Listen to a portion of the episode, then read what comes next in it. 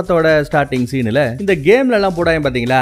இவன் தான் ஹீரோ இவன் தான் வில்லன் இத்தனாவது அட்டம்ப்ட் அப்படின்னு அந்த மாதிரி எல்லாம் காமிக்கிறாங்க. அதாவது நம்ம ஹீரோவை போட்டு தள்ளுறதுக்காக நிறைய பேரு நிறைய தடவை முயற்சி பண்ணிருக்காங்க இப்ப கூட பாத்தீங்கன்னா ஒரே ஆளுங்க நம்ம ஹீரோவை போட்டு தள்ளுறதுக்காக அந்த ஒரு ஆள் கிட்டத்தட்ட நூத்தி முப்பத்தி ஒன்பது தடவை அட்டம் பண்ணிருக்கானா இப்ப பண்ற அட்டம்ப்ட் நூத்தி நாற்பதாவது அட்டம்ப்டாங்க அதுவும் தினம் காலையில அந்த சரியான நேரத்துல தான் அட்டாக் பண்ண வருவானா. தூங்கிக்கிட்டு இருக்கும் போதே நம்ம ஹீரோவை போட்டு தள்ள பார்க்க கூட படுத்துக்கிட்டு ஒரு பொம்பளை ஆணகத்தை இவன் முழிக்க அட்டாக் பண்ண வந்த உடனே இவன் திரும்ப அட்டாக் பண்ணாம ஜாலியா ஹாய் என்னடா மச்சான் ரொம்ப லேட்டு அப்படிங்கிற மாதிரியே எந்திரிக்கிறான். இவன் ஆக்டிவிட்டி எல்லாம் இவனோட பிஹேவியர் எல்லாம் சும்மா பாஸ் லெவல்ல ஒரு பெரிய லாடு லபக்கு லெவல்ல வேற லெவல்ல தாங்க இருக்கும். ரொம்ப கேஷுவலா ஜட்டி டவுசர் பனியனு எல்லாத்தையும் போட்டு விட்டு ஹாயா காபி சாப்பிட போயிடுவான். ஒவ்வொரு நாள் காலையில எந்திரிக்கும் போதும் இவன் வந்து அட்டாக் பண்ணிட்டு இருக்காங்க. கொல்ல பாத்துக்கிட்டு இருக்காங்க. இப்ப கூட பாருங்களேன் காஃபி கூட போட விடாம வந்து அடிக்க வருவான். ஒரு கட்டத்துல சூடா இருக்கிற அந்த காஃபியை எடுத்து அவன் மூஞ்சில ஊத்திட்டு எடுத்து தலையிலேயே ஒரு போடு போட்டு அவனை மட்டையாக்குவான். அதே சமயம் வெளியில ஒரு ஹெலிகாப்டர் வருதுங்க. இவன் வீட்டு ஜன்னலையே பார்த்த மாதிரி வருது. டப்பா டப்பா டப்பா டப்பா சுட்டு கொல்ல பாக்குறானுங்க அதே சமயம் இங்க கொல்ல வந்திருப்பால அவன் எந்திரிச்சு நிக்க. அந்த துப்பாக்கி சூடுல மாட்டி அவன் சம்பவ இடத்துலயே செத்து போறான். நம்ம ஹீரோ எஸ்கேப் கத்தி எடுத்து அப்படியே இங்க வீசுவான். கொல்ல வந்தோட நெத்தியில குத்தி அவன் காலி. அவன் கையில இருந்த அந்த துப்பாக்கி டப்ப டப்ப டப்ப டப்பன்னு சுட ஆரம்பிக்க. இவன் பாருங்களேன் அதெல்லாம் பெருசா கேர் பண்ணிக்காம எவ்வளவு ஜாலியா வந்து நிக்கிறான் பாருங்க. தன்னை கொல்றதுக்காக இவ்வளவு பேரு இத்தனை தடவை முயற்சி பண்ணும்போது கூட பாஸ் லெவல்ல அதை விட இன்னும் மேல வேற லெவல்ல அவன் பிஹேவ் பண்றான். கையில ஒரு அறவரையா உடஞ்சு போன ஒரு போட்டோவை பாக்குறாங்க இது நம்ம ஹீரோவோட பொண்டாட்டியோட போட்டோ ஒரு காலத்துல ஒன்னா ஜாலியா இருந்தவங்க இப்ப பிரிஞ்சிட்டாங்களா என்னன்னு தெரியலங்க. போட்டோ ரெண்டு அவை கிளிக்கிறான் அந்த பொண்ணையே கொஞ்சம் உருன்னு பாத்துக்கிட்டு இருக்கான். தன் பொண்டாட்டியவே பாத்துக்கிட்டு இருப்பான். அந்த பக்கம் ஹெலிகாப்டர்ல ஓட்டிக்கிட்டு இருப்பாப்புல அந்த ஆளுக்கு ஏதோ ஒரு பேர் வைப்பாங்களே. பைலட் ஆமா. செத்து போன இந்த பக்கி கையில இருந்த துப்பாக்கி அங்கிட்டு இங்கிட்டு ஆனதுல பைலட் மேலையும் பட்டுட ஹெலிகாப்டரே இடிஞ்சு நம்ம ஹீரோவோட ஜன்னலை போத்துக்கிட்டு உள்ள வருது. அப்பயும் நம்ம ஹீரோ அசராம அந்த போட்டோவையே பாத்துக்கிட்டு இருப்பான். கரெக்டா கீ கீ கீன்னு அவன் வாட்ச்ல ஒரு அலாரம் அடிக்கும். டப்புன்னு கையெடுக்க அதே நேரம் அந்த ஹெலிகாப்டரோட விசிறி வந்து அவனை வெட்ட வந்திருக்குங்க. அலாரம் அடிச்சு இவனை காப்பாத்துது. அப்புறம் குதிக்கணும்ல அப்படின்னு சொல்லிட்டு ரெடி ஆகி மறுபடியும் குதிக்கிறான். குதிக்கிறதுக்கான அலாரமும் அதுதான் போல. கரெக்டா கீழே குதிக்கும் போது கீழே ஒரு வண்டி வந்துட்டு இருக்கும் அந்த வண்டியிலேயே ஜம்ப் பண்ணிடுவான். நல்ல வேலை உசுருக்கு ஒன்றும் ஆபத்துலங்க. ஆனா இவன் என்ன தெரியுமா சொல்றான்? இவன் பேசிக்கிட்டே இந்த மேட்டர் எல்லாம் காமிக்கிறானுங்க. ஏதோ அவனே அந்த படத்தை பத்தி எக்ஸ்பிளைன் பண்ற மாதிரி போயிட்டு இருக்கு. வாய்ஸ் ஓவர் கொடுத்துருக்கான். அதுல அவன் என்ன சொல்றான்னா கிட்டத்தட்ட இருபத்தி ரெண்டு தடவை கரெக்டா இந்த ட்ரக் மேல குதிக்க முயற்சி பண்ணி மிஸ் பண்ணிருக்கானா. நாலு மாடி உயரத்துல இருந்து கீழே விழும்போது மிஸ்வானா எப்படி இருக்கும் தெரியுமா? அப்படின்னு அவன் சொல்லும் போதே விஷுவல்ல காமிக்கிறாங்க டயர்ல நசுங்கி செத்துருப்பேன். இந்த மாதிரி இருபத்தி ரெண்டு தடவை செத்துருக்கானா? ரோட கிராஸ் பண்ணது கூட பாருங்களேன் எவ்வளவு கத்தா கிராஸ் பண்றானு. அடுத்து ஒரு ஹாரை ஹைஜாக் பண்ணி எடுத்துட்டு வேகமா போவான். அதே சமயம் அக்கா தங்கச்சிங்கன்னு நினைக்கிறேன் ரெண்டு பேர் கார்ல வந்து நம்ம ஹீரோவை போட்டு தலை பாக்குறாங்க. அவங்க கிட்ட எஸ்கேப் ஆறதுக்காக படு வேகமா வண்டி ஓட்டிட்டு இருப்பாங்க. அவளுக்கு விடுற மாதிரியே தெரியல. அப்போ எதுக்கு ஒரு பஸ் வரும்? இடிச்சதுல அப்படியே பஸ்ஸுக்குள்ள போய் போத்துன்னு விழுவாங்க. ஆண்டவா எனக்கு எதுவும் ஆகலாண்டவான்னு கத்துவான். அப்படியே போத்துன்னு விழுவான். இந்த பொம்பளைங்க நம்ம ஹீரோவை இந்த மாதிரி அட்டாக் பண்ண வந்தது இது 79வது தடவை. அடுத்து அந்த பழைய பிளாஷ்பேக்ல எப்படி எல்லாம் இவன் செத்துருப்பான் எந்தெந்த இடத்துல எல்லாம் செத்துருப்பான் அப்படிங்கறத காமிக்கிறாங்க. ஒவ்வொரு நாளும் இவன் முழிப்பான் அந்த நாள்லயே அவன் செத்துருவானா? இப்போ இதை விட கொஞ்சம் கன்ஃபியூஸான இன்னொரு மேட்டரையும் சொல்றேன்? என்ன எதுக்காக இவங்க கொள்றாங்கிறதே எனக்கு சத்தியமா தெரியாதுன்னு வேற நம்ம ஹீரோ சொல்றாரு. நான் அப்படி என்ன பண்ணேன்? இவங்க இப்படி விரட்டி விரட்டி என்ன கொள்றதுக்கு அதுவும் எனக்கு தெரியாதுங்கிறாரு. இப்படி பேசிட்டு இருக்கும்போது பின்னாடி ஒருத்தி வந்து இவன் நெத்தி பொட்டிலேயே போட்டு தள்ளிட்டு போயிட்டு இருந்திருப்பா. இதுவும் பழைய அட்டம் தான். அடுத்து அட்டம் அறுபத்தொன்பது ஒன்னு இருக்கும். அதுல ஒரு சைனாக்காரி வந்து இவன் தலையை வெட்டி ஃபுட்பால் விளையாடுற மாதிரி விளையாடுவாங்க. இந்த கூத்துல அந்த சைனாக்காரோட பேர் என்ன தெரியுமா? யுவான் இன்னா. அதுக்கு தமிழ்ல என்ன தெரியுமா அர்த்தம்? கருணை கடல்னு அர்த்தமா. அடி பாவி இவ்வளவு கருணையோட தலையை வெட்டி விட்டு இதெல்லாம் விட்டுறலாங்க. அடுத்து ஒரு குள்ள இருப்பான் பாருங்க. அவன் ஜாலியா வந்து டப்புனு இவன் முதுகுல ஒரு பாம பச போட்டு ஒட்டி விட்டுருவான். என்னடா வேணும் உனக்கு அப்படின்னு கேட்டா ரிமோட்டை வச்சு ஆன் பண்ணி விட்டு இவனை வெடிச்சு சாகடிச்சிருப்பான். இந்த குள்ளனும் நம்ம ஹீரோவை போட்டு தள்ளுற முயற்சியில இருக்கிற ஒரு ஆள் தான் இதெல்லாம் மன்னிச்சிடலாம். அடுத்து இன்னொருத்தர் இருப்பாங்க. பாக்குறதுக்கு அப்படியே நம்ம ஹீரோவோட டூப்பு மாதிரியே இருப்பான். அவனும் நம்ம ஹீரோவை போட்டு தள்ளுறதுக்காக வரவன் தான் அடுத்து ஒரு ரெண்டு பேரு ட்வின்ஸ் நினைக்கிற ரெண்டு மொட்டைங்க அவங்க நம்ம ஹீரோவை போட்டு தலை வர நம்ம ஆளு அவங்கள போட்டுறேன். பார்த்தா பின்னாடி சைனாக்காரி வந்து தலையை வெட்டிடுவா. இவ என்ன பண்ணாலும் சரிங்க. நம்ம ஆளு யாருகிட்ட இருந்து தப்பிச்சாலுமே கடைசியா அந்த நாளோட நைட்ல அவன் எப்படியாவது ஒரு வகையில செத்துறானா இந்த நாளை கடந்து அவன் உசுரோட வாழ்ந்ததே இல்லையா? எத்தனை தடவை செத்தாலும் மறுபடியும் முழிச்சா அதே நாள்ல திரும்ப திரும்ப முழிப்பான் போல. அதே மாதிரி தான் அட்டம் நாற்பத்தி எட்டு. அப்ப இவன் எப்படி சாவானா தான் பொண்டாட்டிக்கு போன போடலாம்னு சொல்லிட்டு ஒரு ரூபா காயின்ல போன் போடுவான் பொண்டாட்டியோட ஆபீஸுக்கு போன் போட்டா ஆபீஸ்ல அவ இல்ல முதலாளி போன் எடுக்கிறாரு. என் பொண்டாட்டி கிட்ட பேசணும்னு இவன் சொன்னா அதான் உனக்கும் அவளுக்கும் டைவர்ஸ் ஆயிடுச்சு இல்ல அப்புறம் என்ன பொண்டாட்டி அப்படின்னா சரி சரி அவளோட பாய் ஃப்ரெண்ட் வச்சுக்க அவகிட்ட போனை கொடு பேசணும்னுவான் தம்பி உன் பொண்டாட்டி இப்ப வேலைக்கு வரது இல்லப்பா அப்படின்னு சொல்லுவாரு. சரி எப்ப வருவாங்க? அப்படின்னு ஐடியா இருக்கான்னு கேட்டா அது தெரிஞ்சா நான் எவ்வளவு பெரிய ஆளா இருக்கு தெரியுமா? கடவுளா இருப்பேங்கிறாரு. ஏன் அப்படின்னு கேட்டா உன் பொண்டாட்டி ஏதோ ஒரு ஆக்சிடென்ட்ல செத்து போய் ரொம்ப நாள் ஆச்சா. செத்து போனவளை எப்படி உசுரோட கொண்டு வர முடியும்? அதுக்கு நான் என்ன கடவுளா? அப்படின்னு பேசுறாங்க. அப்படி அவன் பேசிட்டு இருக்கும்போது ரெண்டு மொட்டைங்க வந்து நம்ம ஹீரோவை பார்த்து டேய் தெரியுமில கண்டிப்பா உனக்கு. உன் பொண்டாட்டி செத்தது ஆக்சிடென்டா இருக்க வாய்ப்பே இல்ல. கொலையா தான் இருக்கும்னு சொல்லிவிட்டு அவங்க இவனை சுட்டு கொண்டு வரானுங்க. இதெல்லாம் பிளாஷ்பேக்குங்க இப்போ நம்ம ஹீரோவை போட்டு தள்ளுறதுக்காக அந்த ரெண்டு பொம்பளைங்க வேகமா விரட்டி வந்துட்டு இருப்பாங்க கையில பெரிய மிஷின் கன் மாதிரி ஒன்னு இருக்கும். அது பாமையே தோட்டா மாதிரி தூக்கி அடிக்கக்கூடிய ஒரு அருமையான மிஷின் கன்னு ஒரு கட்டத்துல ரெண்டு காரும் அப்படியே பக்கத்துல பக்கத்துல மோதிட்டு போய்கிட்டு இருக்க அவங்க கிட்ட இருந்த அந்த துப்பாக்கி அப்படியே இந்த பக்கத்துல வந்து விழும். அந்த துப்பாக்கியை எடுத்து அவங்க காரையே சுட்டு வெடிக்க வச்சிருவாரு நம்ம ஹீரோ ஒரு வழியா இப்படி எல்லா ஆபத்துல இருந்தும் அன்னைக்கு எஸ்கேப் ஆகி ஒரு பார்ல சரக்கடிக்கு வந்து உட்காருவார். சரக்க ஊத்தி கொடுக்குற ஒரு சைனாக்காரன் பேரு ஜாக்கா. அவன் இவனுக்கு பிடிச்ச அந்த சரக்கு எடுத்து ஊத்தி கொடுத்துட்டு ஏதோ பேசிட்டே இருப்பாங்க. அப்ப பக்கத்துல ஒரு கருவன் வந்து உட்காருவான். அந்த கருப்பன் ஏதோ ஒரு செக்யூரிட்டி ஸ்பெஷலிஸ்ட் வேலை பார்த்துட்டு இருக்கானா. அவனோட பிரைவேட் கம்பெனியில் நடக்கிற ஏதோ ஒரு மேட்டர் பத்தி வள கொல கொலன்னு பேசிட்டு இருப்பான். அது நம்ம ஆளுக்கு பிடிக்காது. அதே சமயம் ஒரு சைனா கத்தி சண்டை போடக்கூடிய ஒருத்தையே காமிக்கிறாங்க. அவளை பார்த்ததுமே இந்த பார்ல சரக்கு ஊத்தி கொடுப்பான் பாத்தீங்களா? அவன் அப்படியே வாயில ஜொல்லு ஊத்துறாங்க. நல்லா ஊத்து பாத்தீங்கன்னா நாமளே இவங்கள நிறைய சைனால கத்தி சண்டை போடுற மாதிரியான கதையில ஹீரோயினா பார்த்திருப்போம். அவங்க தான் அவங்க இந்த படத்துல எந்த கேரக்டர்ல வராங்க தெரியுமா? உலக அளவுல கத்தி சண்டை போட்டையில கிட்டத்தட்ட கிட்டத்தட்ட பன்னெண்டு தடவை வேர்ல்டு சாம்பியன் ஆனவங்களா அந்த மாதிரி ஒரு கேரக்டர்ல வராங்க. இதெல்லாம் ஏதோ புதுசா நம்ம ஹீரோட்ட சொல்ற மாதிரி அந்த பார்ல சரக்குத்துறவர் பேசிக்கிட்டு இருக்க இவன் முத தடவை கேட்கற மாதிரி கேட்கறான் ஆனா இவன் நூத்துக்கணக்கான தடவை இதே டயலாக திரும்ப திரும்ப கேட்டிருப்பான். மேடம் வந்துட்டாங்க. டேபிள கிளியர் பண்ணுங்க அப்படின்னு சொல்ல டேபிள் கிளியர் ஆகுது. நம்ம ஹீரோ வெறித்தனமா இவ்வளவு சீக்கிரம் எல்லா இதுல இருந்து எஸ்கேப் ஆகி இந்த பாருக்கு வருவான்ல. முடிஞ்ச வரைக்கும் ஒரு பதினோரு மணிக்குள்ளேயே வர பாப்பானா ஒருவேளை பதினோரு மணியை தாண்டி லேட்டா இவங்க வந்தா இந்தம்மா இந்த பார்லயே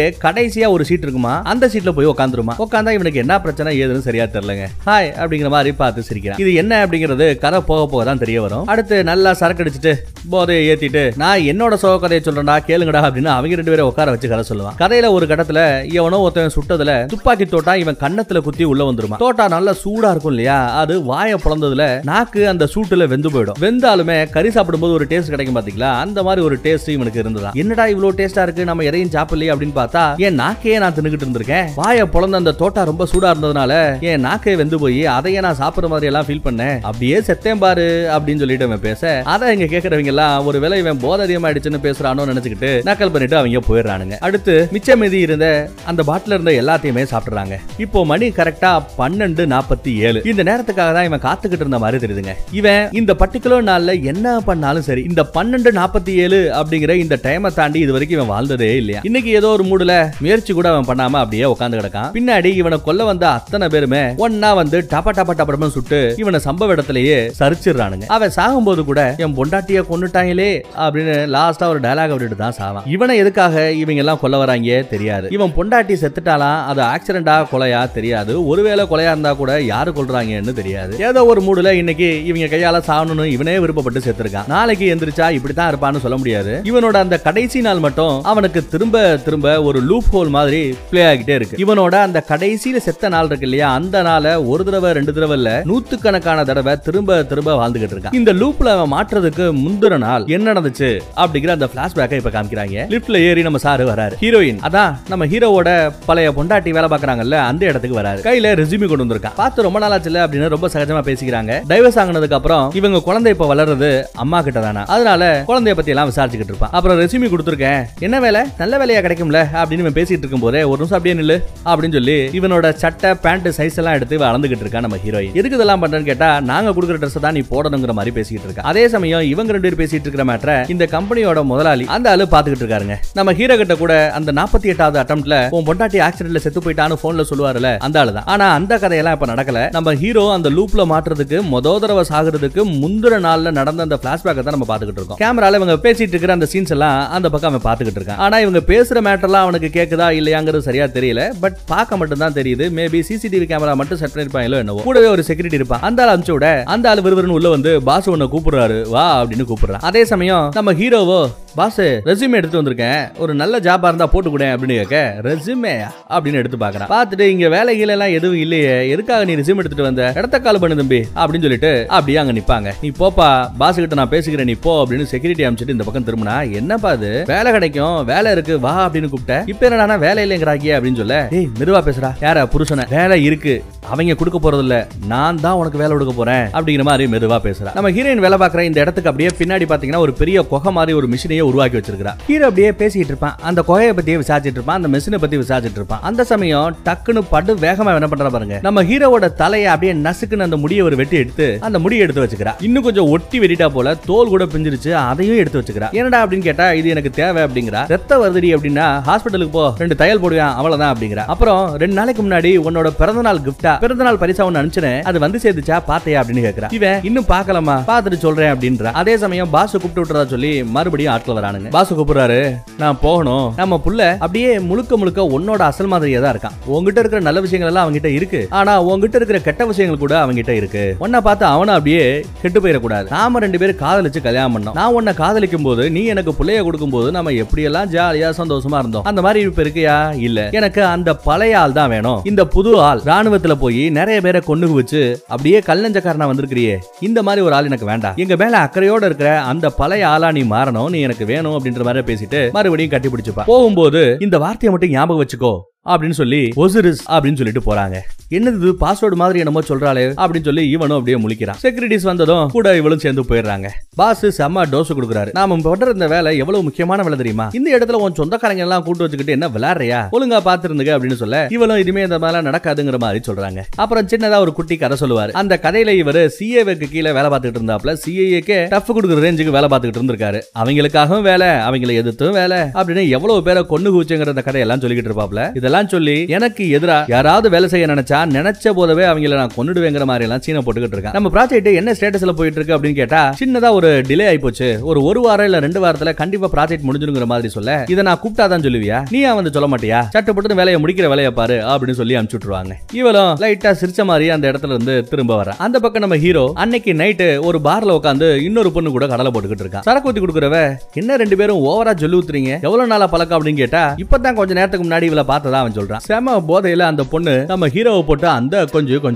அதே சமயம் நம்ம ஹீரோவோ சரக்குத்தி கொடுக்குற அந்த பொண்ணை சைடு அடிச்சுக்கிட்டு இருக்கான். ஆனா அந்த பொண்ணு இங்க பார்ப்பா உன் ஆளுக்கு செம போதை ஆயி போச்சு. ஒழுங்கா வீட்டுக்கு கூட்டிட்டு போற வழியை பாரு அப்படிங்கிற மாதிரி சொல்ல நீயும் கூட வந்தா நல்லா இருக்குமேங்கிற மாதிரி இவன் கேட்க அதுக்கு வேற ஆளை பாருங்குது இந்த அம்மா. எனக்கும் கூட உன்ன கொஞ்சம் பிடிக்கத்தாண்டா செய்யுது. நம்ம ரெண்டு பேரும் ஜாலியா இருக்கலாம். ஆனா அந்த காதல் கன்றாவை எல்லாம் உன் மேல எனக்கு வர வாய்ப்பே இல்ல அப்படிங்கிறா. எப்படி எப்படி சொல்ற? அப்படின்னு விசாரிச்சா உன் கண்ணை பார்த்தாலே தெரியுது. நீ என்னதான் என்கிட்டயும் பக்கத்துல உட்காந்துருக்காளே அவகிட்டயும் நீ வலிஞ்சு இழிஞ்சு பேசினாலும் உன் கண்ணுல ஒரு காதல் தெரியுது ஒரு சோகம் தெரியுது. அந்த காதலுக்கு சொந்தக்காரங்க நாங்க இல்லங்கறதும் தெரியுது. வேற யார் மேலயோ இருக்கிற அந்த காதல் அதுல இருந்து வெளியில வரன்றதுக்காக எங்களை ஸ்டெப்னி மாதிரி யூஸ் பண்ண பாக்குறியா அப்படிங்கிற அவ எவ்வளவுதான் நீ கஷ்டப்பட்டு உன் சோகத்தை மறக்க நினைச்சா கூட அது எனக்கு அப்படியே தெரியுது அப்படிங்கிற மாதிரி சொல்றாங்க. அவ சொல்றதும் உண்மைதான். அதே சமயம் இந்த பார்ல போன் அடிக்குதுங்க. நம்ம ஹீரோ கிட்ட போன கொடுக்க சொல்லி அந்த பக்கம் பேசுறவங்க பேசுறாங்க. எனக்கா? அதுவும் இந்த பார்லயா இருக்காதேங்கிற மாதிரி இவன் முழிக்கிறான். யார் பேசுறா அப்படின்னு பார்த்தா சாச்சா நம்ம ஹீரோயின் தாங்க பேசுறாங்க. என்ன இந்நேரத்துல? அப்படின்னு கேட்கிறான் காலையில மூணு மணி ஆச்சு என்ன அப்படின்னு விசாரிக்கிறான் ஒன்னும் பிரச்சனை இல்லையே அப்படின்னு கேட்டா அதெல்லாம் ஒண்ணு இல்ல நல்லா தான் இருக்கேன் அப்படின்னு சொல்லிக்கிட்டு ஏதோ ஒரு வேலை பார்த்துக்கிட்டே இருக்கா. ஏதோ ஒரு பெரிய மேட்டரை பண்ண போறாளாம். அதுல எனக்கு என்ன வேணாலும் ஆகலாம். ஒருவேளை எனக்கு ஏதாவது ஆச்சுன்னா நீ எனக்கு ஒரு சத்தியம் பண்ணி கொடுக்கணும் அப்படின்னு பேசிக்கிட்டு இருக்கும் போதே சரியா கேட்க மாட்டேங்குது நம்ம ஹீரோக்கு. நீ பேசுறது கேட்கல கேட்கல அப்படின்னு இவன் கத்திக்கிட்டு இருப்பான். அதே சமயம் அந்த பக்கம் இவங்களோட போனை ஒட்டி கேட்டுக்கிட்டு இருக்காரு நம்ம பாஸும் அந்த செக்யூரிட்டியும் ஒட்டி கேட்டது மட்டும் இல்லாம அந்த காலை டிஸ்டர்ப் பண்ணி வரதும் கட் பண்ணி வரதுமே அந்த பாஸ் தாங்க. கையில சின்ன வாட்டர் கேன் சைஸ்ல ஏதோ ஒரு மிஷின் வச்சிருக்கா அந்த மிஷின் எடுத்துட்டு போறா. இந்த பக்கம் பாஸ் அவ சுத்தமா மாறிட்டால எங்க போறான்னு பார்த்து கண்டுபிடி புடிச்சு இழுத்துட்டு வா அப்படிங்கிற மாதிரி சொல்றாரு. அந்த பக்கம் அந்த டாவடிச்ச பொண்ணு வரா. இவ்வளவு சம்பவம் நடந்தப்போ அவ சரக்குல மட்டையா இருப்பா போல. அப்புறம் நம்ம ஹீரோ கூடயே வந்து அன்னைக்கு நைட்டு அவனோட அபார்ட்மெண்ட்லயே தங்குறா. ரெண்டு பேரும் சேர்ந்து ஜாலியா என்ஜாய் பண்றாங்க. பொண்டாட்டி ஏதோ ஒரு பிரச்சனையில போன் பண்ணிருக்காளே என்ன ஏதுன்னு ஒரு எட்டு போய் பார்த்துருக்க வேண்டாம். அதை விட்டுவிட்டு செம போதையில இன்னொரு பொண்ணு கூட கூத்தடிச்சுக்கிட்டு இருக்கான். ஆனா நம்ம ஹீரோக்கு தெரியாதுங்க. அந்த போன்ல இவன் கேட்டதுதான் இவன் பொண்டாட்டியோட அந்த எக்ஸ் பொண்டாட்டியோட கடைசி வார்த்தைகள்னு அப்ப அவனுக்கு தெரியாது. தூங்கி போறான். இப்போ பிளாஷ்பேக் முடிஞ்சு அடுத்த நாள் காலையில அவன் முடிச்சிருப்பான் பாத்தீங்களா? அப்ப இருந்து தினம் தினம் நிறைய பேரால விரோதமா சாகுறான். அந்த வகையில இப்போ நூத்தி நாற்பத்தி ஓராவது அட்டம்டா காலையிலேயே அந்த ஆளு வெட்ட வந்துட்டான். அவ கேட்ட அந்த மேட்ரு திரும்ப திரும்ப இவனுக்கு ஓடிக்கிட்டு இருக்குங்க. நான் பதினாலு குட்டு கொடுத்தனே அதை ஓபன் பண்ணியா அதை ஓபன் பண்ணியான்னு அவ சொன்ன அந்த மேட்ரு இப்போ இவனுக்கு ஞாபகம் வருது. இப்பதான் அதை கிழிச்சு ஓபன் பண்றாங்க. அதுல பார்த்தா ஓசிரிஸ் அப்படின்னு ஒன்னு எழுதியிருக்கும். இந்த வார்த்தையை தான் நம்ம ஹீரோயின் கடைசியா நம்ம ஹீரோ கிட்ட ஒரு பாஸ்வேர்டு மாதிரி சொல்லிட்டு போயிருப்பா. அது ஒரு புக்கோட பேர் மாதிரி இருக்குங்க. அதை இவன் பாக்குறான் அதுல கடை கடைசியா சில வார்த்தைகள் எழுதியிருக்கு. பிறந்த நாள் வாழ்த்துக்கள் சொல்லி அவ கைப்பட எழுதியிருக்காங்க. பிறந்த நாள் வாழ்த்துக்கள் எழுதிட்டு கடைசியா டைம் வெயிட்ஸ் ஃபார் நோவன் யாருக்காகவும் காலம் காத்திருக்காது அப்படின்னு ஒரு கவிதை நடையில நம்ம எழுதிக்கிட்டு இருப்பான் இவன் படிச்சுக்கிட்டு இருக்கும் போதே சைடுல ஹெலிகாப்டர்ல ஆள் வந்துட்டானுங்க டப டபர படம் சுட்டு கொண்டுடுவானுங்க இப்போ நூத்தி நாற்பத்தி ரெண்டாவது நாள். நூத்தி நாற்பத்தி ரெண்டாவது தடவை இவனை கொல்றதுக்கான முயற்சி நடந்துகிட்டு இருக்கு. எல்லா மேட்டரும் அந்த பழைய மேட்டர்லாம் திரும்ப திரும்ப நடக்குது. என்ன வித்தியாசம்னா இப்ப அவன் அந்த புக்கை கையில எடுத்திருக்கான். ஆனா வண்டி ஓட்டிட்டே புக்கை படிச்சா வேலைக்காகமா? பஸ்ல அடிபட்டு செத்து போறான். கீழே ஒருத்தவன் சாக கிடக்கான கூட யோசிக்காம அந்த பஸ்ல இருந்த ஆட்கள்லாம் இவன் மேல எகிரி மிதிச்சுக்கிட்டு எஸ்கேப் ஆக பார்ப்பாங்க. அடுத்த அட்டம் வழக்கம் போல எஸ்கேப் வண்டி ஓட்டும் போது இந்த தடவை படிக்க வேண்டாம்னு சொல்லிட்டு புக்கை வச்சுட்டு வண்டியை ஓட்டுற வேலையா பாக்குறான் அந்த பட்டே கிஃப்டா கொடுத்த புக்ல தான் ஏதோ ஒரு மேட்டர் இருக்கும் போலங்க. அதுக்குள்ள இந்த பொம்பளைய விரட்டி விரட்டி நம்ம ஆள போட்டு தலை பாக்குறாங்க அவங்க கிட்ட இருந்து எஸ்கேப் இந்த கார்ல சின்னதா ஒரு பட்டன் மாதிரி ஒன்று இருக்கும். என்னடா இவ்வளவு நாள் அந்த வண்டியை ஓட்டிக்கிட்டு இருக்கோம்? இதை கவனிக்கலன்னு சொல்லிட்டு அதை ஆன் பண்ணி விடுவான். ஜெட்டு வேகத்துல வண்டி பறக்குங்க. ஒரு பழைய அட்டம்ப்ட்ல நம்ம ஹீரோவோட நெஞ்சிலேயே கத்தியை இறக்கி அப்படியே வண்டியில தர தர தர இழுத்துட்டு போவான். அந்த பிளாஷ்பேக் வந்து போகுது. இப்ப மறுபடியும் நேர்காலத்துக்கு வருவோம் நூத்தி நாற்பத்தி நாலாவது அட்டம் ப்ராகிரஸ்ல இருக்கு இப்போ. போட போறானுங்க இவனை. எல்லா பக்கமும் சுத்தி பார்த்துட்டே போய்கிட்டு இருக்கான். இன்னும் இவனுக்கு சரியா தெரியலங்க. இவனை சுத்தி என்ன நடக்குதுன்னு. ஒரு வழியா அந்த புக்கை படிக்கிறதுக்கு இவனுக்கு கொஞ்சம் கேப் கிடைச்சிருக்கு. எடுத்து படிக்கிறான். ஒசிரிஸ் அசிசிஸ் அப்படிங்கிற ரெண்டு பேரும் புருஷன் பொண்டாட்டிகளா எகிப்து நாட்டுல மத சடங்குகளை நடத்தக்கூடிய ஒரு மத குருவா அவ இருந்திருக்கிறா நாட்டுக்கு ஒரு மத குரு. வீட்டுல குழந்தைக்கு ஒரு அழகான அம்மா புருஷனுக்கு ஒரு அழகான பொண்டாட்டி. இப்படி ஒரே ஆளு மூணு போஸ்டிங்ல இருக்காங்க. அவங்களுக்கு மேஜிக் எல்லாம் தெரியுமாங்க? செத்து போனவங்களை காவ காக்குறது அவங்களோட வேலைன்ற மாதிரி எல்லாம் எழுதியிருக்கும். அவளோட பவர் எப்படி இருக்கும்னா செத்து போனதுக்கு அப்புறமும் கூட அந்த ஆஃப்டர் லைஃப்னு ஒரு காலகட்டம் சொல்லுவோம் பாத்தீங்களா? செத்ததுக்கு அப்புறம் என்ன நடக்கும்னு? அங்கெல்லாம் அசால்ட்டா போயிட்டு வர ரேஞ்சுக்கு சக்தி இருந்ததா? இந்த மாதிரி எல்லாம் கதை எழுதியிருக்கும். ஆனா இந்த புருஷன் பொண்டாட்டிகள்ல இந்த மதகுருவோட புருஷனை கொண்டு போய் புடிச்சு துண்டு துண்டா வெட்டி எத்தனை இடமா வெட்டிருக்காங்க தெரியுமா? கிட்டத்தட்ட பதினாலு துண்டுகளா வெட்டியிருக்கானுங்க. அப்படி வெட்டி அந்த துண்டுகளை எகிப்து நாட்டுல இருக்கிற எல்லா மூலையிலும் வீசியிருக்காங்க. என்னது எதுக்காக இந்த கேவலமான கதைய புக்க நமக்கு பிறந்தநாள் பரிசா என் பொண்டாட்டி கொடுத்திருக்கான்னு தெரியாம அவன் முழிக்கிறான். பின்னாடி அவளோட அந்த கடைசி எழுத்துக்களை அவ கைப்பட எழுதிருக்கிறத மறுபடியும் படிச்சு பாக்குறாங்க. அதுல என்ன எழுதிருக்கு அப்படின்னா பிறந்தநாள் வாழ்த்துக்கள் எதிர்காலத்தை நோக்கி எப்பவுமே நீ வாழ்ந்துகிட்டே இருக்கணும். காலம் யாருக்காகவுமே காத்திருக்காது அப்படின்னு எழுதியிருக்கும். எதுக்கு பார்த்தா ஒரு சின்ன பையன் இன்னொரு பையன்கிட்ட என்னத்தையோ கொடுத்துட்டு வாங்கிட்டு போய்கிட்டு இருக்காங்க. இவன் எங்க என்ன பண்ணிக்கிட்டு இருக்கான்? இந்த இடத்துல இவனுக்கு என்ன வேலை அப்படிங்கிற மாதிரி நம்ம ஹீரோ முழிக்கிறான். வேற யாரும் இல்ல. இந்த பொடிப்பைய தான் நம்ம ஹீரோ ஹீரோயினோட பையன். பேரு ஜோய். இந்த செகண்ட் வரைக்கும் அவனுக்கு தெரியாது. இவங்க அம்மா செத்து போயிட்டாங்க அப்படிங்கிற அந்த கதை அவனுக்கு தெரியாது. அம்மா இல்லாம தன்னந்தனியா கிடக்காங்க. அவனுக்கு இப்ப குடும்பம்னு இருக்கிறது நம்ம ஹீரோ மட்டும்தான். அவனை ஃபாலோ பண்ணிட்டு நம்ம ஹீரோவும் உள்ள போறாருங்க. எங்க அந்த பையன் போயிருக்கானா ஒரு கேம் சென்டருக்குள்ள போயிருக்கான். இவனும் காசு கொடுத்துட்டு கேம் சென்டருக்குள்ள போறான். இங்க என்ன கூத்துனா நம்ம ஹீரோ எந்த ஸ்கிரீனுக்கு பக்கத்துல போறானோ அந்த ஸ்கிரீன் எல்லாம் அப்படியே ஒரு மாதிரியா வேலை செய்யாத மாதிரி போகுது. ஏதோ ஒரு கிளின்சஸ் மாதிரி வந்து வந்து போகுது. அவன் அப்படியே ஒரு ரவுண்டு சுத்தி பையனை தேடி பையன் பக்கத்துல போனதுமே ஸ்கிரீன் அப்படியே ஒரு மாதிரி ஆகும். பையனை பார்த்துட்டு டே அப்படின்னு கூப்பிட்டதுமே இவனும் டேடி நீ எங்கன இங்க? அப்படின்னு கேக்குறான். அதெல்லாம் இருக்கட்டும் நீ என்னடா இங்க? அப்படின்னு இவன் கேட்க பிள்ளையாண்டா சொல்றான். சும்மா கேம் விளையாட வந்தேன் அப்படிங்கிறான். சரி ஸ்கூல் டைம் ஆச்சு ஸ்கூல்ல ஒரு இப்படி இங்க இருக்குன்னு கேட்டா கட்டடிச்சிட்டேங்கிறான் தயவு செய்து அம்மாட்ட சொல்லிடாத அம்மா திட்டுவா அப்படிங்கிற. சரி அம்மா கிட்ட நான் சொல்லல ஆனா நீ நான் கேட்க போற அந்த கேள்விக்கு மறைக்காம உண்மையை சொல்லணும் அப்படின்னு கேட்பாரு. சரி கேளு டாடி சொல்றேங்கிறா இவனும். மேல பார்த்தேன் யாரோ ஒரு ஆள்கிட்ட என்னமோ கொடுத்துட்டு என்னமோ வாங்கிட்டு போனியே என்னடா அது அப்படின்னு விசாரிக்க அப்படியா ஞாபகம் இல்லையே சொல்லுவான் இப்ப சொல்லாத உண்மையா சொல்லு அப்படின்னு கேட்க ஓ அதுவா? அப்படிங்கிறான் அப்புறம் பேக்குக்குள்ள கையை விட்டு ஒரு பார்சல் மாதிரி ஒன்னு எடுத்து நீட்டுறாங்க. பார்த்தா அது இந்த கேம் பிளேயர்ஸ் எல்லாம் வச்சிருப்பாங்க இல்ல கார்டு மாதிரி. சாதாரண கார்டு. டபிள்யூ கார்டு எல்லாம் வச்சு நம்ம ஒரு காலத்துல விளையாண்டுகிட்டு இருப்போம் சீட்டு விளையாடுற மாதிரி. அந்த மாதிரி கார்டை கொடுத்துட்டு வேற ஏதோ ஒரு கார்டை வாங்கியிருக்காங்க. ஓ இவ்வளவுதானா அப்படின்னு நம்ம ஹீரோ சொல்ல ஏன் வேற என்ன நினைச்ச? ஒருவேளை ட்ரக் இருக்குல்ல நான் விற்கிறேன் போதை பொருட்களை விற்கிறேன்னு நினைச்சியா? அப்படின்னு கேட்க எனக்கு பதினோரு வயசு தான் ஆகுது டாடி அப்படின்னு அவன். பதினோரு வயசு இல்ல பிள்ளையாண்டா நீ பதினெட்டு வயசு தானா கூட அந்த வேலையெல்லாம் செய்யக்கூடாது அப்படின்னு சொல்லிட்டு சரி உனக்கு என்ன பிடிக்கும்? அப்படின்னு கேட்டா பீஸா பிடிக்குங்கிறான் வாங்கி தரேன் வா அப்படின்னு கூட்டு போறாங்க. இப்பவே ரொம்ப பக்கத்துல அந்த ஸ்கிரீன்ல இருந்ததுனால அந்த ஸ்கிரீன் அப்படியே ஒரு மாதிரி ஆகுது. ஏன் நம்ம ஹீரோ பக்கத்துல போனாலே ஸ்கிரீன் எல்லாம் இப்படி ஆகுதுங்கிற அதற்கான விளக்கமும் பின்னாடி தான் வரும் போல. பிள்ளைய கூட்டிட்டு போய்கிட்டு இருக்கும்போது பீஸா வேணுமா சுஷி வேணுமான்னு கேட்பான். ஏதோ வாங்கி கொடு அப்படின்ட்டு அவங்க ரெண்டு பேரும் கிளம்பி போறாங்க. அப்பாவும் பிள்ளையும் கிளம்பி போறாங்க. போகும்போது இவன் மனசுல என்னென்னமோ ஓடிக்கிட்டு இருக்குங்க. அம்மா இறந்துட்டாங்க அப்படிங்கிற அந்த உண்மையை சொல்லலாமா வேண்டாமான்னு யோசிச்சுக்கிட்டே போறான். நீங்க என்ன ஆர்மியில வேலை பாத்தீங்களா பயங்கரமான ஆளாமே அம்மா சொல்லியிருக்கா அப்படின்ற மாதிரி பேசுவான். எப்ப பார்த்தாலும் அம்மா உன்னை பத்தியே தான் பேசிட்டு இருப்பாங்க அப்படின்னு சொல்லுவான். அப்படியே பேசி போய்கிட்டு இருக்கும்போது பிள்ளைகிட்ட அந்த உண்மையை சொல்லலாம்னு சொல்லிட்டு சொல்ல வர சமயம் பக்கத்துல ஒரு டைம் ஓடிக்கிட்டு இருக்கும். அதை பார்த்து ஷாக் ஆயிடுறாங்க. மணி என்ன தெரியுமா? பன்னெண்டு ஐம்பது. பொதுவா பன்னெண்டு நாற்பத்தி ஏழை தாண்டி இவன் வாழ்ந்ததே கிடையாது இந்த நாள்ல. ஆனா பன்னெண்டு நாற்பத்தி ஏழு தாண்டியும் மூணு நிமிஷம் எக்ஸ்ட்ரா இந்த தடவை வாழ்ந்திருக்காங்க. அதுவே அவனுக்கு பெரிய ஷாக்கா இருக்கு. வழக்கத்துக்கு மாறா இந்த தடவை என்ன பண்ணிருக்கான்? எப்பவுமே போற அந்த ஏரியா பக்கம் போகாம இந்த கம்ப்யூட்டர் சென்டர் பக்கம் வந்தது அதுக்கப்புறம் இவன் எங்க பக்கத்துல போனாலுமே பக்கத்துல இருக்கிற அந்த ஸ்கிரீன் ஒரு மாதிரி ஆகுதுல அதை வச்சு தான் உடம்புல ஏதோ ஒண்ணு செட் பண்ணிருக்கானுங்க. அது மூலமா தான் நான் எங்க போனாலுமே தான் இருக்கிற இடத்த ட்ராக் பண்ணி நம்மள போட்டு தள்ளுறதுக்கு வராங்கிறதையும் புரிஞ்சுக்கிறான். அதை அவன் புரிஞ்சுக்கிறதுக்குள்ள இவனை போட்டு தள்ளுறதுக்காக நிறைய பேர் சுத்தி ரவுண்டு கட்டிட்டாங்க. ஓடி போய் தான் புள்ளைய தூக்கிக்கிட்டு உள்ள போவாங்க. அதுக்குள்ள இவங்க டப்ப டப்ப டப்ப டப்பன்னு சுட்டு தள்ளுவாங்க. புள்ள கண்ணு முன்னாடியே அப்பா எங்க செத்து போறாரு. புள்ளைக்கு எப்படி இருக்கும்? இப்படி சாகும் போதுதான் தனக்காகவும் ஒரு ஜீவன் இப்படி ஏங்குது அப்படிங்கறத அந்த ஏக்கத்தை தான் புள்ளையோட கண்ணுல பாக்குறாங்க. பேசாம இந்த சாவே தன்னோட கடைசி சாவா இருந்தா நல்லா இருக்கும்ல? தான் புள்ளையோட அந்த ஏக்கத்தை அந்த பாசத்தை பார்த்தபடியே செத்து போன மாதிரி இருந்தா நல்லா இருக்குமே அப்படிங்கிற மாதிரி யோசிக்கிறான். திரும்ப வரக்கூடாது வரக்கூடாதுன்னு யோசிப்பான். பார்த்தா மறுபடியும் வந்துடுறாங்க. அதே நாள் திரும்ப வருது. காலையில முழிக்கிறான். ஒரு ஆளு போட்டு தள்ள வருவாரு. அவனை நம்ம ஆளு போட்டு தள்ளிடுவாப்ல எப்படா என்ன ட்ராக் பண்றீங்கன்னு கேட்டா சொல்ல மாட்டாங்க.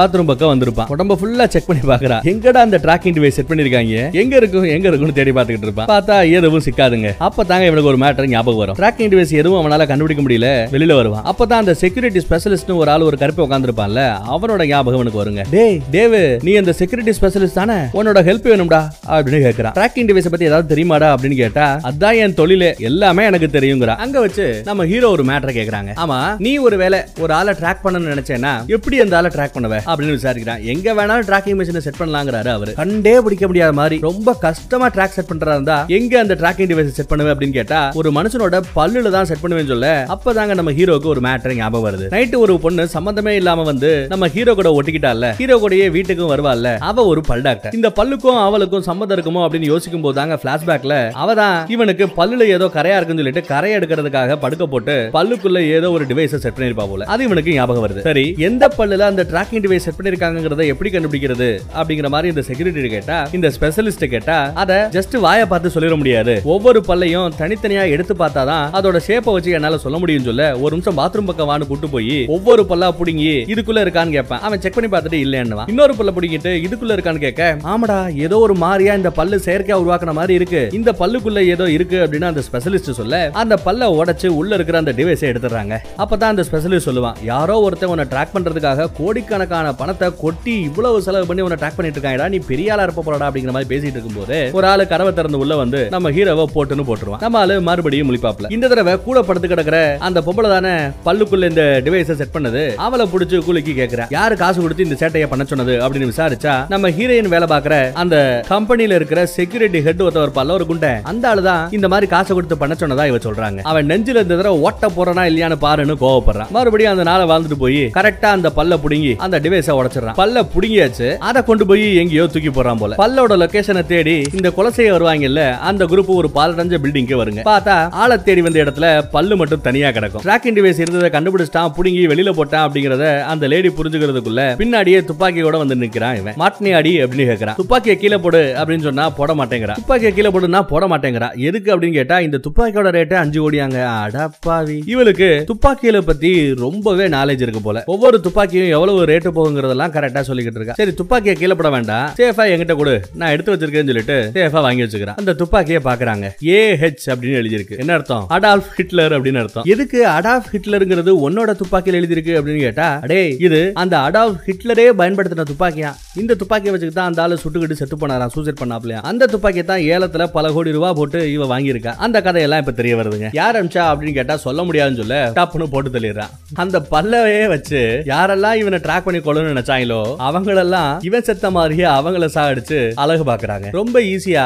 அந்த பல்ல பயன்படுத்தியே எல்லா பேரையும் கொண்டு போட்டுறான். குள்ளனை மட்டும் கொல்லாம கையையும் வாயையும் கட்டி போட்டு உள்ள தூக்கி எறிஞ்சிடறான். கொல்ல வந்தாங்கல்ல இந்த கொலகாரங்க அவங்களோட போனுக்கு கால் வருது. அந்த செக்யூரிட்டி ஹெட் இருக்கான் இல்லையா? அவன் தாங்க போன் பண்ணிட்டு இருக்கான். அதே சமயம் நம்ம ஹீரோவை விதவிதமா கொண்டாங்க இல்ல அவங்க எல்லா பேரையும் ஒரு வண்டிக்குள்ள போட்டு மொத்தமா வெடிக்க வச்சு எரிச்சு விட்டுறான். அதுக்கப்புறம் கால் அட்டன் பண்றான். என்னடா போட்டீங்களா அப்படின்னு அந்த பக்கம் செக்யூரிட்டி கேட்டா போட்டாங்களா நான் தாண்டா வந்து ஒன்ன போடணும் அப்படின்னு நம்ம ஹீரோ பேசுறான். நீங்க அனுப்பிச்ச எல்லா ஆளையும் கொன்னுட்டேன். இப்ப மிச்சம் இருக்கிறது நீயும் உன்னோட பாசம் மட்டும்தான். உங்க ரெண்டு பேரோட சோழியை முடிச்சுட்டனா எல்லாம் சரியா போயிடுங்கிறாரு நம்ம ஹீரோ எனக்கு தேவை இப்போ ஒன்னே ஒண்ணுதான். என் மொண்டாட்டிய கொன்னது யாரு? எதுக்காக கொன்னீங்க? யாரு? உன் பாஸ் தானே கொண்டு இருப்பேன் வரண்டா அப்படிங்கிறாரு நம்ம ஹீரோ வாடா வாடா நாங்க எங்க இருப்போம்னு உனக்கு தெரியும்ல? வா வா பாத்துக்கலாம் வா அப்படிங்கிறாரு அந்த செக்யூரிட்டி கோவத்தோட வண்டி எடுத்துட்டு வராருங்க. அந்த கம்பெனிக்கு வராரு. இங்கதான் நம்ம ஹீரோயின் வேலை பார்த்துக்கிட்டு இருந்தா. அந்த ஆபீஸுக்கே வராரு. அது ஒரு லெபார்டரி ஆராய்ச்சி மையம். வண்டியை படு வேகமா கொண்டு போய் கேட்டை இடிச்சு தள்ளிக்கிட்டு அப்படியே உள்ள பறக்கலாம் நினைச்சுக்கிட்டு இடிப்பாங்க. ஆனா அவ்வளவு ஸ்ட்ராங்கா காங்கிரீட்ல கட்டிருப்பாங்களோ என்னவோ வண்டி இடிச்சுக்கிட்டு நிக்குது. இடிச்ச இடியில மயங்கிட்டா. அதே சமயம் நம்ம செக்யூரிட்டி வருவாரு. இதெல்லாம் ஒரு பிளானாடா சாகடா அப்படின்னு அவனே சுட்டு கொண்டுறாங்க நம்ம ஹீரோவை அடுத்து நூத்தி நாற்பத்தி ஆறாவது அட்டம் இந்த தடவை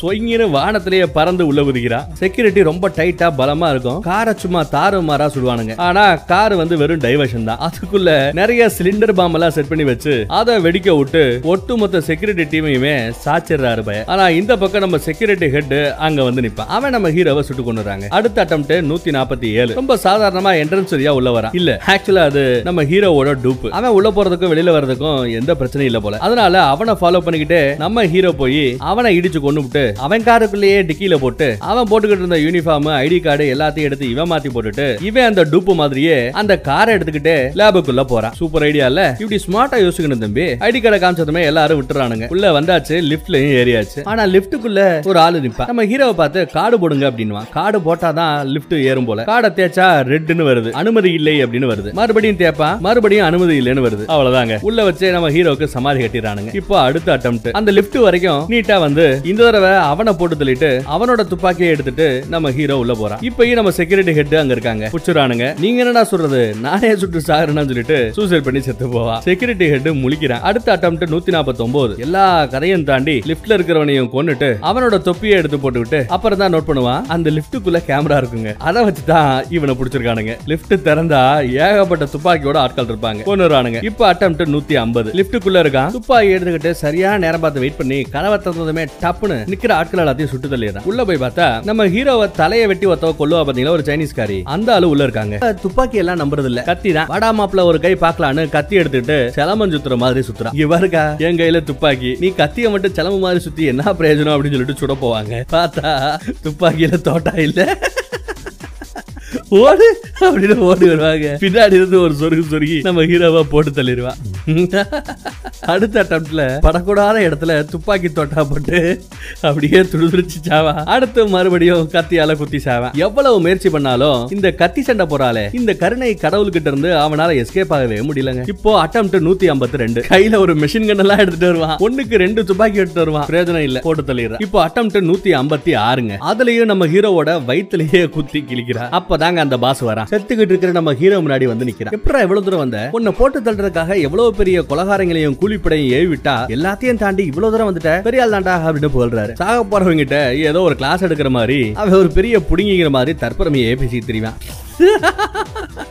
அப்புறம் ஹீரோவோட மைண்ட் வாய்ஸுக்கு போடுறானுங்க வாய்ஸ் ஓவர் கொய்யால இவன் பேசுறத கேட்கறத விட இப்பயே செத்து போறது மேலே அப்படின்னு சொல்லிட்டு நாக்க கடிச்சுக்கிட்டு சத்துக்க பாக்குறான். ஆனா என்ன இதுல ஒரு புதுசு மேட்டர்னா இவன் அந்த லெக்சரர் கொடுக்கும்போது அந்த ஒரு வார்த்தையை பயன்படுத்துறாங்க. ஒசாரிஸ் ஸ்பிண்டில் அப்படின்னு அந்த பவர்ஃபுல்லான சக்தியை பத்தி ஏதோ பேசிட்டு இருக்காங்க. அந்த பவர்ஃபுல்லான ஒசாரிஸ்ங்கிறத உருவாக்குனதே நான் தான் அப்படிங்கிற மாதிரி பேசிட்டு இருக்கேன். நாம அந்த புக்ல ஒசாரிஸ்ங்கிறது எதை பத்தி? அவளால செத்ததுக்கு அப்புறம் ஆஃப்டர் லைஃப்ல கூட கடந்து போக முடியும். அந்த மந்திர சக்தி இருக்கு அப்படிங்கிற மாதிரி புக்ல படிச்சிருப்போம் இவன் என்னடானா ஒரு பவர்ஃபுல்லான ஒசாரிஸ் அப்படிங்கிற ஒரு மெஷினையே கண்டுபிடிச்சிருக்க மாதிரி சொல்லிக்கிட்டு இருக்கான் அதை கண்டுபிடிச்சதுல உன் பொண்டாட்டிக்கு தான் ரொம்ப முக்கியமான பங்கு இருக்கு அப்படின்னு சொல்றான். இங்க நீ வந்தது எதுக்காக? ரத்தத்துக்காக தானே? இதோ அந்த ரத்தம் ஆனா என்னோட ரத்தம் சிந்த போறது இல்ல ஓ ரத்தம் தான் சிந்த போகுது அப்படின்னு சொல்லிட்டு அந்த சைனாக்காரர்கிட்ட இருந்து கத்திய வாங்கி நம்ம ஹீரோவை வெட்டி சாக்குறாங்க. அவன் அடிக்கடி பயன்படுத்தின அந்த ஒசாரிஸ் மெஷினை பத்தி நம்ம ஹீரோ அடுத்த தடவை உசுரோட வரும்போது கண்டுபிடிக்கணும். ஆனா நம்ம வில்லனுக்கே தெரியாத ஒரு முக்கியமான மேட்டர் நம்ம ஹீரோக்கு தெரியும். என்ன அப்படின்னா அந்த சக்தி படுத்த ஒசாரிஸ்ங்கிற மெஷினை கண்டுபிடிக்க கண்டுபிடிக்கிற முயற்சியில தான் வெளியே இருந்துட்டு இருக்கானே ஒழிய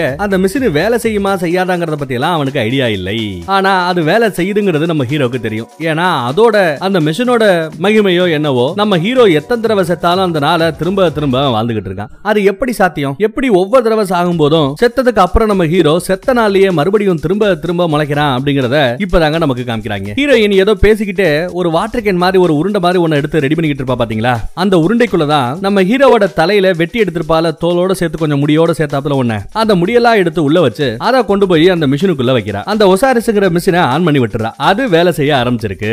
ஒவ்வொரு தடவை நம்ம ஹீரோ செத்தாலுமே அவன் திரும்ப திரும்ப மறுபடியும் எப்படி அந்த நாள்ல வர்றான் அப்படின்னா எல்லாம் நம்ம ஹீரோயினோட அந்த மிஷினோட மகிமை தான் தனக்கு ஏதோ ஆக போகுதுன்னு புரிஞ்சுக்கிட்டு தான் புருஷனுக்கு இந்த மாதிரி ஒரு செட்டப்பை செஞ்சு வச்சுட்டு போயிருக்கா அந்த மகராசி. அந்த புக்ல இருந்த கதையில புருஷனை பதினாலு துண்டா வெட்டி கொள்வாங்க மதகுருவால காப்பாத்த முடியாம போயிருக்கும். ஆனா இந்த தடவை தான் புருஷனை காப்பாத்துறதுக்காக இவ எத்தனை தடவை செத்தாலும் திரும்ப திரும்ப முளைக்கிற அந்த சக்தியை கொடுத்திருக்கிறா. இதெல்லாம் இப்பதாங்க இந்த பயலுக்கு இந்த மரமண்டைக்கு ஏறுது. மறுபடியும் அந்த நாட்களை முழுக்க நல்லபடியா வாழ்ந்து அப்படியே கடந்து வர்றான் ஆனா இந்த தடவை ஒரு வித்தியாசமான மேட்டர் செய்யறாங்க அந்த கத்தி சண்டை போறவள என்னதான் பண்ணாலுமே சமாளிக்க முடியல. அந்த கருணை கடலை இவனால சமாளிக்க முடியல இல்லையா? அதனால வேற வழி இல்லாம நம்ம சைனாக்கார ஆண்டி இருக்காங்கல்ல பன்னெண்டு தடவை உலக அளவுல கத்தி சண்டையில சாம்பியன் ஆனவங்க. அந்த அம்மா கிட்ட போய் ஹெல்ப் கேக்குறான் எனக்கு கத்தி சண்டை சொல்லி கொடுங்க அப்படிங்கிறான் ஏன்னா கத்தி சண்டை போடக்கூடிய அந்த வில்லிய சமாளிக்கிறதுக்கு இவனுக்கு கத்தி சண்டை தெரிஞ்சாகணும் கேக்குறான் உனக்கு ஹெல்ப் பண்ணணும் எனக்கு ஆசை தான் என்னன்னு தெரியல. இப்பதான் உன்னை பாக்குறேன் ஆனாலுமே ரொம்ப நாள் பழகுன மாதிரி ஒரு ஃபீல் உனக்கு கத்து கொடுக்கறதுல எனக்கு ஒன்றும் விருப்பம் இல்ல. ஆனா நான் நாளைக்கு என் சொந்த ஊருக்கு போகணும். ஒரு நாள் தான் டைம் இருக்கு. அதுக்குள்ள என்னத்த பெருசா நீ கத்துக்க போற?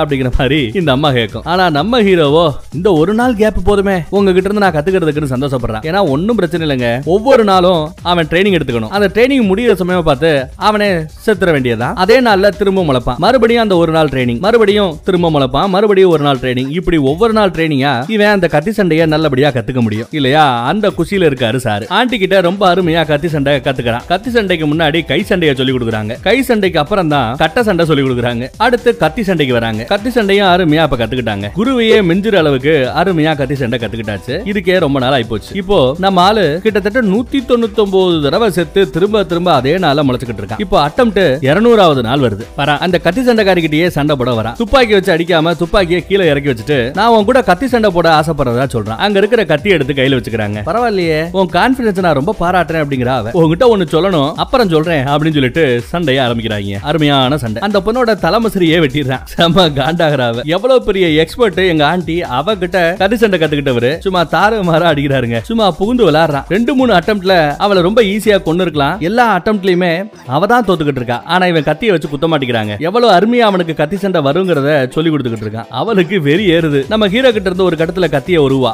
நம்மாலு அவங்கிட்ட இருந்த அந்த கத்திய உருகி அவளோட வயித்துலயே ஒரு சொருகு. சொருகிட்டு நீ அடிக்கடி கருணை கடல் கருணை கடல்னு இல்ல என்கிட்ட கருணை எல்லாம் எதிர்பார்க்காத அப்படின்ற. அதே சமயம் அந்த செக்யூரிட்டி ஹெட் துப்பாக்கி எடுத்துட்டு சுட்டுக்கிட்டே வருவாங்க. ஒரு தூணுக்கு பின்னாடி ஒளிஞ்சு நின்னு கத்திய வச்சு ஒரு குத்து. எங்க? நெத்தி போட்டுலயே சொருகிட்டாங்க. செக்யூரிட்டி ஹெட்டோட சோலி முடிஞ்சு போச்சு. நெத்தியில குத்தி இருக்கிற அந்த கத்திய உருவ பாப்பா முடியாது. கீழே விழுந்து செத்தே போயிட்டான். இப்பதாங்க வில்லனும் ஹீரோவும் நேருக்கு நேரா நின்னு பாக்குறாங்க. கீழே ரெண்டு துப்பாக்கி கிடக்கும். துப்பாக்கி எடுத்து சுட போறியாடா அப்படின்னு கேட்டா துப்பாக்கி மேல எனக்கு நம்பிக்கை இல்ல. வா கை சண்டை போட்டு பார்க்கலாங்கிறாரு நம்ம ஹீரோ. ரெண்டு பேரும் கை சண்டை போடுறானுங்க. இவங்க ரெண்டு பேருமே மிலிட்டரியில வேலை பார்த்த அந்த அனுபவம் இருக்கு. வில்லன் அசால்ட்டா அடிச்சு போட்டுறாங்க. அடிச்சு போட்டுட்டு கத்திய நம்ம ஹீரோ எடுக்க போவான்.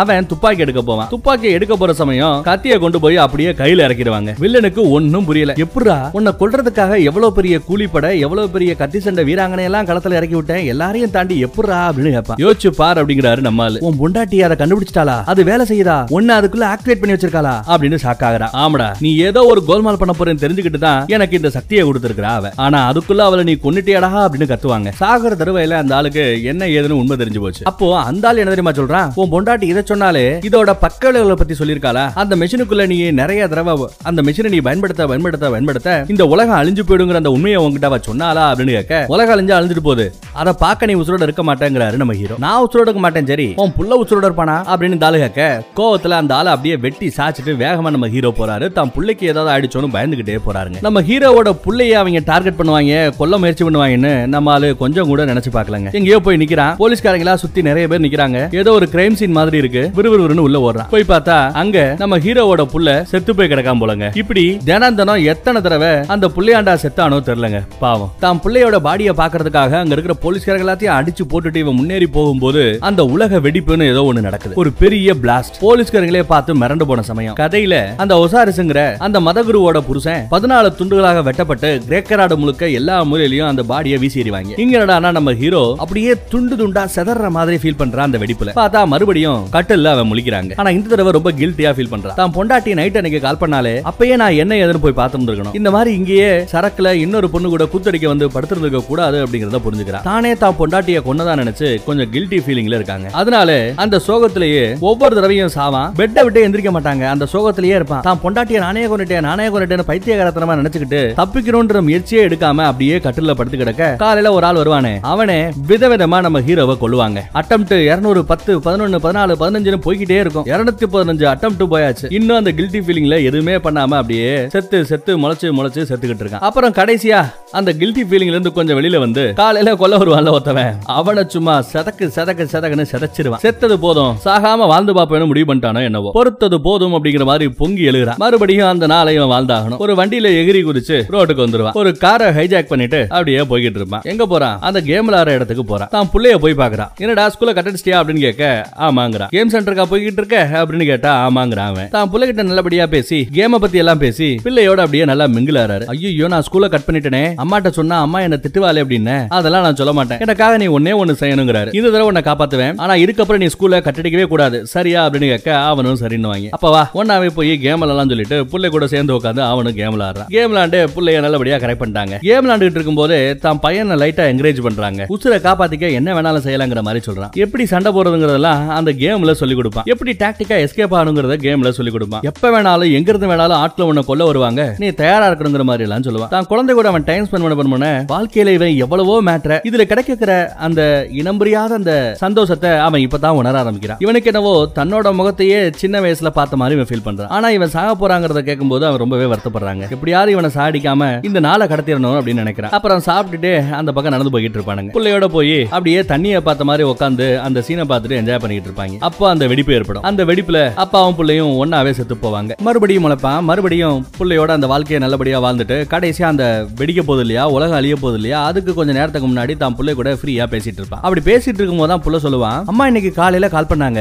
இன்கேஸ் இன்னைக்கு ஏதாவது கொஞ்சம் அப்டார்பலா நடந்ததுன்னா உங்க போன் நம்பரை மெசேஜ் பண்ணிருக்காங்க. உங்ககிட்ட பேச சொன்னாங்க அப்படிங்கிறா அப்படியா நல்லா தெரியுமான்னு கேட்க ஆமா காலையில தான் ஒரு ஏழு மணி இருக்குங்கிற அந்த புள்ள. எங்க போனை காமி அப்படின்னு செக் பண்ணி பார்த்தா காலையில ஏழு மூணுக்கு அம்மா கிட்ட இருந்து இவனுக்கு போன் வந்திருக்கு. அப்ப என்ன அர்த்தம்? அம்மா காலையில இன்னைக்கு காலையில ஏழு மூணு வரைக்கும் சாகாம உசுரோட இருந்திருக்காங்கன்னு அர்த்தம். அதுக்கப்புறம் தான் அப்ப செத்துருக்கணும். நம்ம ஹீரோ ஏழு மணிக்கு முன்னாடியே தான் தினமும் காலையில எழுந்திருக்கிறான் அப்ப நம்ம ஹீரோக்கு இந்த மேட்டர் தெரிய வந்திருந்தா இப்பயும் ஒண்ணு பெருசா கெட்டு போல. இவன் எப்படியும் அடுத்த நாள் காலையில அந்த ஏழு மூணுக்கு முன்னாடியே முழிச்சிருவான். இவன் நினைச்சா கண்டிப்பா போய் அந்த அம்மாக்காரி சாகிறதுக்கு முன்னாடி அவளை காப்பாத்திர முடியும். நம்ம ஹீரோயினை காப்பாத்திர முடியும். ஆனா அவனுக்கு தெரிஞ்சிருக்காது. நைட்டே செத்துருக்காளோ அப்படின்னு நினைச்சுக்கிட்டு இருந்திருந்தா காலையில ஏழு மூணு வரைக்கும் அவன் உசுரோட இருக்கிற மேட்டர் தெரிஞ்சுக்கிட்டா அதே சமயம் பாம் அடிக்குது. மோனே பயப்படாதரா கண்டிப்பா உன்னை காப்பாத்த நான் மறுபடியும் வருவேன்டா அப்படிங்கிறாரு நம்ம ஹீரோ இந்த தடவை உன்னையும் சரி உங்க அம்மாவையும் சரி ரெண்டு பேரையும் காப்பாத்துவேன் அப்படின்றா. பட் வேகமா வந்து செக்யூரிட்டி வரைக்கும் எல்லாரையும் கொன்னுட்டு அந்த பாச லைட்டா சுட்டுட்டு எங்கடா என் பொண்டாட்டி எங்கடா? அப்படின்னு விசாரிப்பான் ரொம்ப வேகமாவே வந்திருக்காங்க இந்த தடவை. பொண்டாட்டி எங்கன்னு கேட்டா அவன் கீழேயே பார்ப்பான். கொஞ்ச நேரத்துக்கு முன்னாடி தான் அந்த பாசு பேசிக்கிட்டு இருக்கும்போது